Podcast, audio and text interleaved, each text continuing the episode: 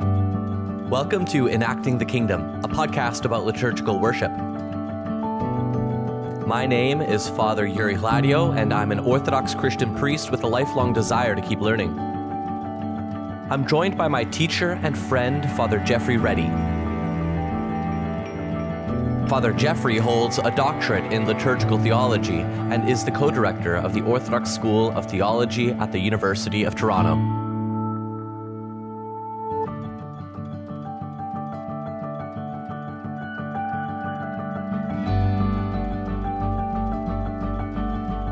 Welcome, everyone, to the preview episode for Kathisma. This is the beginning of a new series where we investigate the section of Vespers called the Kathisma. And one of the things we're going to talk about in this episode is, first of all, defining the word Kathisma, but also kind of working through those five levels of meaning and giving you a preview of what we talked about. So, at the time of the recording of this episode, we've already actually finished recording the entire series and we're just going to give you a teaser or a preview of what's to come. So uh, I think it'd be worth, first of all, just defining the word kathisma to make sure we're all on the same page, Father Geoffrey. Sure. Well, it has quite simply the meaning of sitting, and we're going to explore in this series um, just the kind of aspect of prayer that is implied by that posture. It's maybe not the kind of posture you would normally think of for prayer, but we'll explore what it means, the implications for how we're listening and how we're participating in the liturgy in this particular way. In the because it's uh, in Vespers, it's also in other parts of the liturgy of the hours as well, where we have this opportunity to sit and listen to psalms. Mm-hmm. So one of the aspects of this part of the service is the continuation, the, the continual reading of the Psalms. So one of the things we talked about was the idea of praying not necessarily on theme as in well it's it's a friday so on fridays we remember the cross that's kind of the day the the theme of that day um, so not so much praying on theme but praying in continuous reading of the psalm that you just pick up the psalm book and you read the next psalms wherever you left off. Um, so, but before we get to that, I think I want to contextualize where this falls in the service. So we started with Psalm 103, which introduces, kind of sets the stage for how we think about God, how we think about the world and our, and our, and our place in it. And then we have the Litany of Peace, which talks about that peace, that shalom of God, the series we just finished. And now we have the kathisma. So, what does the kathisma add to Vespers uh, being where it is, Father Geoffrey? Well, we're going to talk in the series about the two different sort of modes of prayer that are involved um, throughout the liturgy of the hours, and they, you know, can largely be attributed to you know ancient practice that was uh, in the one hand in the desert and more monastically oriented and the other in the city and the kind of cathedral or parish practice there. And there's we'll draw some pretty uh, sharp distinctions between these two uh, kind of approaches. It's not to say that you know one mode was the only mode in operation in those two places but they take those names because of the historical kind of context that they arose in. And so the opportunity that um, the kathismata or kathisma section of the service affords us is to kind of move into, you know, from one mode, uh, it is to say the more cathedral and sung mode, the more expressive liturgically, into a kind of quieter mode of the desert and contemplative. And uh, sadly, you know, we're going to talk about it. A lot of times these are left out because people don't necessarily understand the purpose and value of that. But if we retain it, then we can you know have that balance between the the much more active parts of the service the much more sung and bright and festive and then really a kind of mode of of quiet contemplation which brings its own gifts to us its own, its own opportunities for us spiritually in terms of the way we engage in the overall service. Yeah one of the things that we're going to talk about is the fact that most of our listeners and most Orthodox people in North America, our ex- our experience of Vespers usually only comes on a Saturday evening. And on Saturday evening, the book of Psalms kind of repeats and you start again at the beginning, which means that you're going to do Kathisma 1. So before we start talking about blessed is the man and, and all that, I think it would be worth exploring a little bit about how the book is presented to us, right? So you have the book of Psalms in the Bible, but there's also a psalter.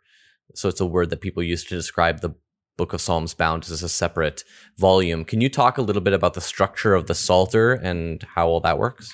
Sure. I mean, and that's a really good point because, you know, we on one hand think of the Bible as one book, one volume that sits on our shelf, or we pull it off the shelf and we read it. But uh, in actual fact, through most of church history, you know, the Bible, which literally just means a library, uh, operates, you know, in all kinds of different contexts in different ways, and different sections of it, whether they were in scrolls or books, you know, would be used in in different ways. So, you know, we've keep the book of the gospels as a separate book and that's on the altar. Well one of the things that will always be by the the the cantor stand or the chanting stand is a, a psalter a, a book of psalms. And it I mean, it's the 150 Psalms as you would expect to find uh, in in your kind of wider collection of, of the the Bible as a volume, but it also has certain structural differences, and that is that the 150 Psalms are divided into 20 sort of sections of Psalms, and each of those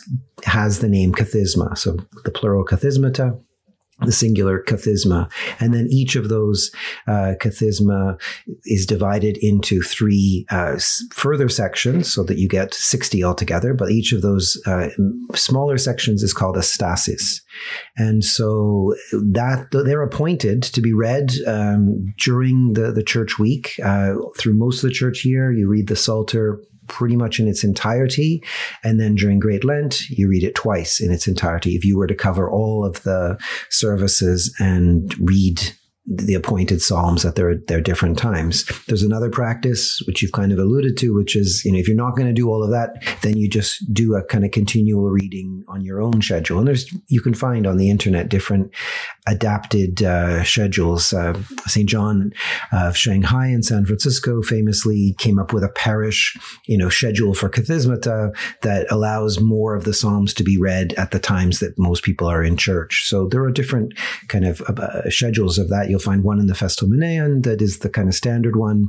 But otherwise, the, the principle there is that you, you know, take a section and you read continuously. So as you said before, it's not appointed because it has the theme of morning or evening or repentance or or feast or or procession or any of these these things. It, it has it just has to do with that's where you left off the last time, and now you're picking up with the next one at our parish here, St. Maria of Paris Orthodox Mission in Hamilton, we are currently serving Matins and liturgy on Wednesday mornings as we don't have access to a church on Sunday, a building, I should say, on Sunday. And our practice for the t- in Matins when it calls t- when it, when it comes time to read a kathisma, our practice is to read one stasis instead of one full kathisma. Um, I'm not sure if that's a practice you've heard of anywhere else, but that's oh, one sure, of the ways. That, that's quite common in, in parish practice. As I say, you know, in a lot of cases, it's dropped altogether. So any retention of this section, you know, I would applaud. Um, and and just take, for example, Vespers, which is the principal service where, we talk about in this series uh, about the, the place of the kathisma. I mean, each of the stases, the three stases that are appointed in that, you know, one kathisma should be separated by a little litany. And if you look in, you know, the, the deacon service book, the priest service book, you'll see, you know, the, the different litanies and exclamations are given there, assuming, you know, not only have you done you know, the opening psalm and then the, the litany piece, but then three sections of the Psalter, each with uh, a little litany following. So, uh, and you will see this in parish practice pretty uh, pretty much limited to Great Lent and the practice of the pre-sanctified liturgy, where you have that in the, the, kind of opening uh, antiphons of, of, that service. But that that's appointed for a, you know every daily Vesper service. It could have that structure, but there are very few parishes that would do all of that. And the practice you allude to of um, doing sim- simply a single stasis with, you know, presumably a single little litany afterwards is a kind of uh, adaptation to parish constraints that is fairly common. The uh, so the one of the other podcasts that I have is Unceasing. It's the virtual chapel in which matins every morning you can listen to, or um, divine, uh, not divine liturgy, uh, vespers in the evening you can listen to.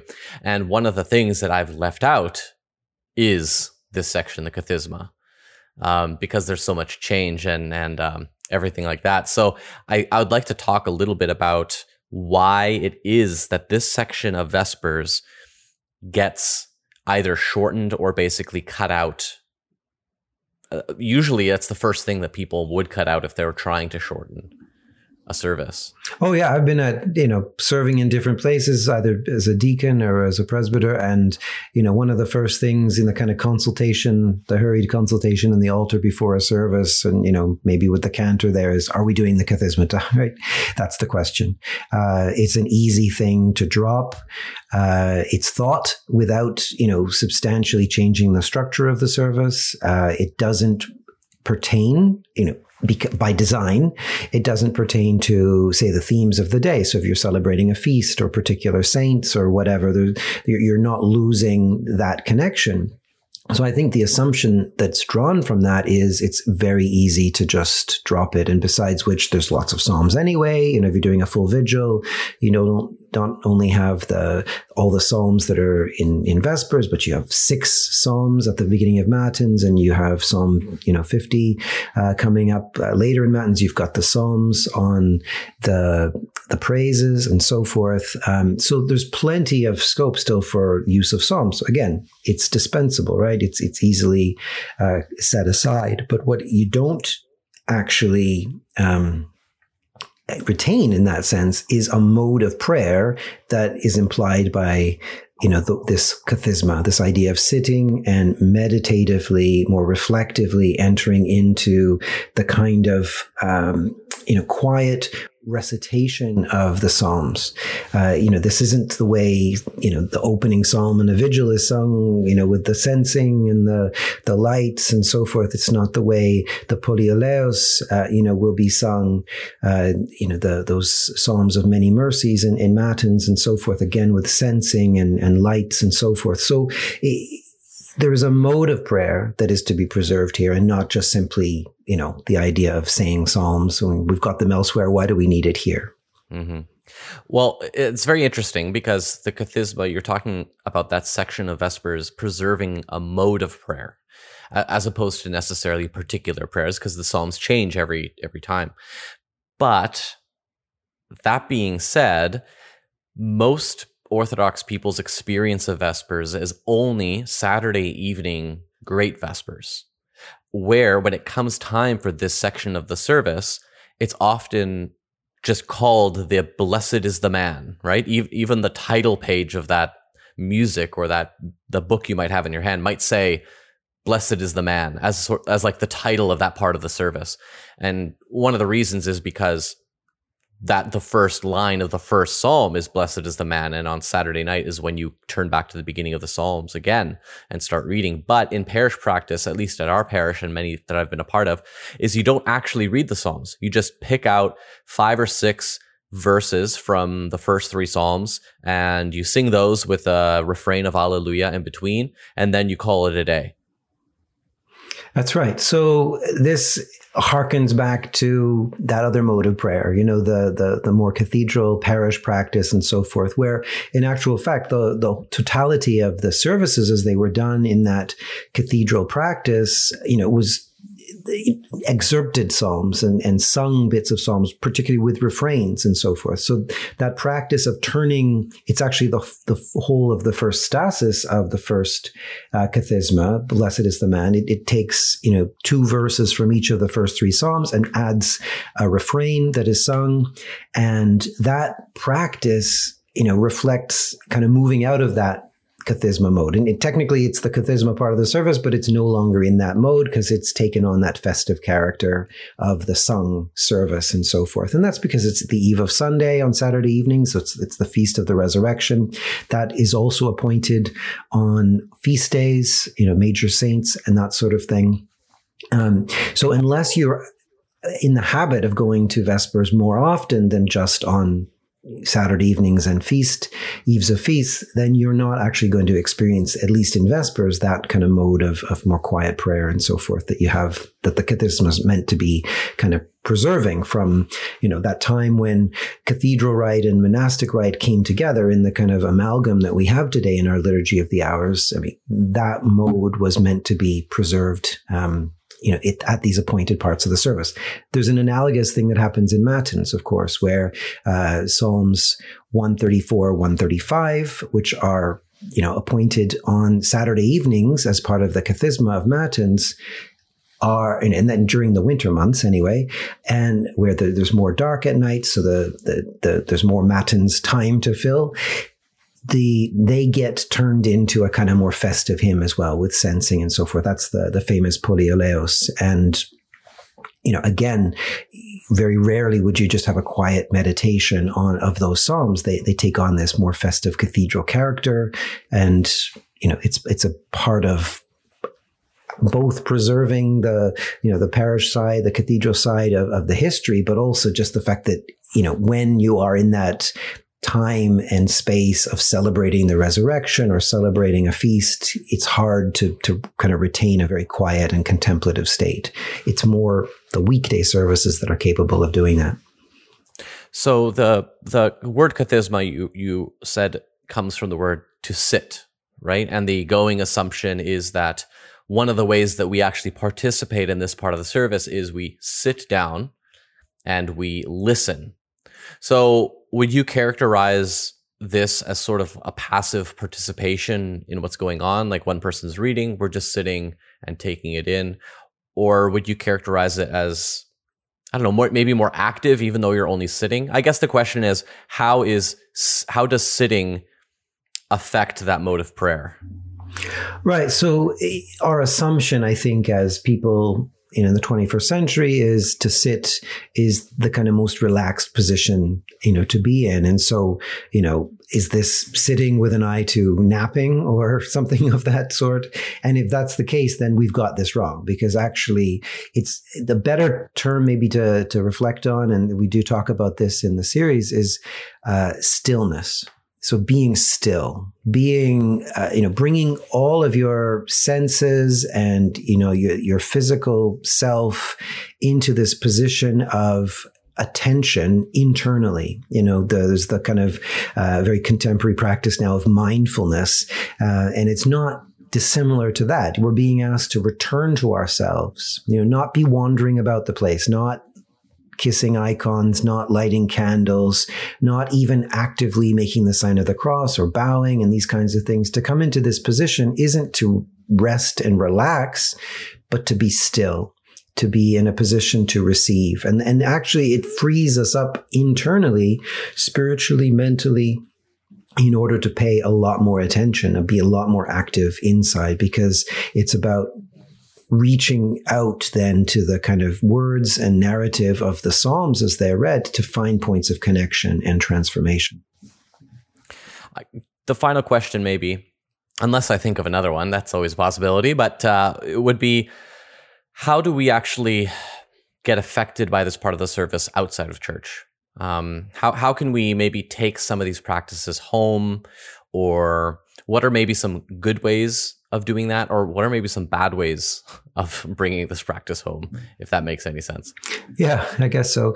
Um, i mean obviously the, the good thing is that we need to find moments in our life to still ourselves. You know we are prone in our day and age to assume that the only way to be human is to be busy, busy, busy and to never stop. And even when we are given occasions to stop, we panic, right? And we then try to fill that with, you know, putting on, you know, a, music player and filling our, our mind with music or even trying to listen to a podcast while we're, you know, traveling or something like that. But we need to find times and places to be still you know, we're going to talk in the in the series about um, you know the prophet Elijah who came to know God in stillness. You know, not in the whirlwind of the world around him, but genuinely in that still small voice and training ourselves to do that you know liturgically in in the assembly uh, of the church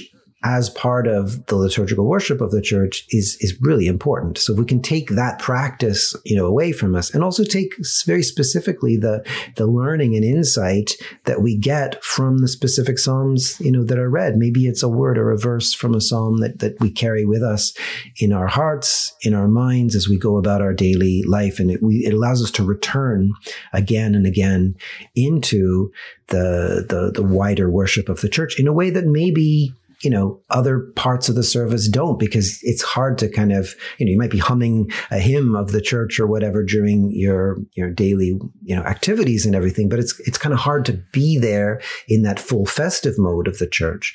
But that quiet, mode of contemplation and reflection is something that we can definitely take, you know, with us um, as we go out from from the church. Yeah, the Ancient Faith Psalter is available as an audiobook. Um, and one of the things, one of the temptations for me is that I will be out doing something, whether it's grocery shopping or going for a walk or whatever, and I will maybe put in the Psalter or put in some sort of scriptural reading in my headphones. And I often hear maybe only 25% of the words that are actually being said because I'm, you know, doing other things. And I, I don't think that's a bad thing. I just don't think it's as good a thing when it comes to the Psalter, if if you could go and sit down quietly for 10 minutes and listen to a kathisma at home and just breathe and be there present. Uh, I think our culture is addicted a little bit to efficiency, get, getting things done. And the, the, the mode of worship here is not about getting things done. Um, it's about experience. Yeah, it's the, the assumption of, of, of quiet and being still as being kind of idle uh, comes from a very false assumption about the human person and and what we're supposed to be you know doing. Maybe it's something to do with uh, you know kind of protestant work ethic embedded in our culture in you know capitalist society. But the idea that you have to be constantly producing is is wrong. And it just doesn't give us that that opportunity. In some ways this is a, a regular sabbath moment. You know that'd be another way of talking about it. Um, the idea of, of resting and and resting specifically in the embrace and care and knowledge of God rather than, you know, just kind of, kind of going into some sort of state of, of, of non-being. Great. Well, I think that we've covered kind of the basics of everything we're going to talk about in this in this series, which I'm excited for you all to listen to. Father Geoffrey, was there anything final you'd like to say before we take it home? I don't think so. No, I uh, look forward to hearing what people say about uh, our reflection on this part of the service, which, is, as I say, is often overlooked or neglected. Maybe we can do something to renew people's practice of of the kathisma. Thanks so much for listening to another episode of Enacting the Kingdom. For bonus episodes and content, or if you'd simply like to see this show continue, consider becoming a patron at patreon.com slash enacting the kingdom. See you next time.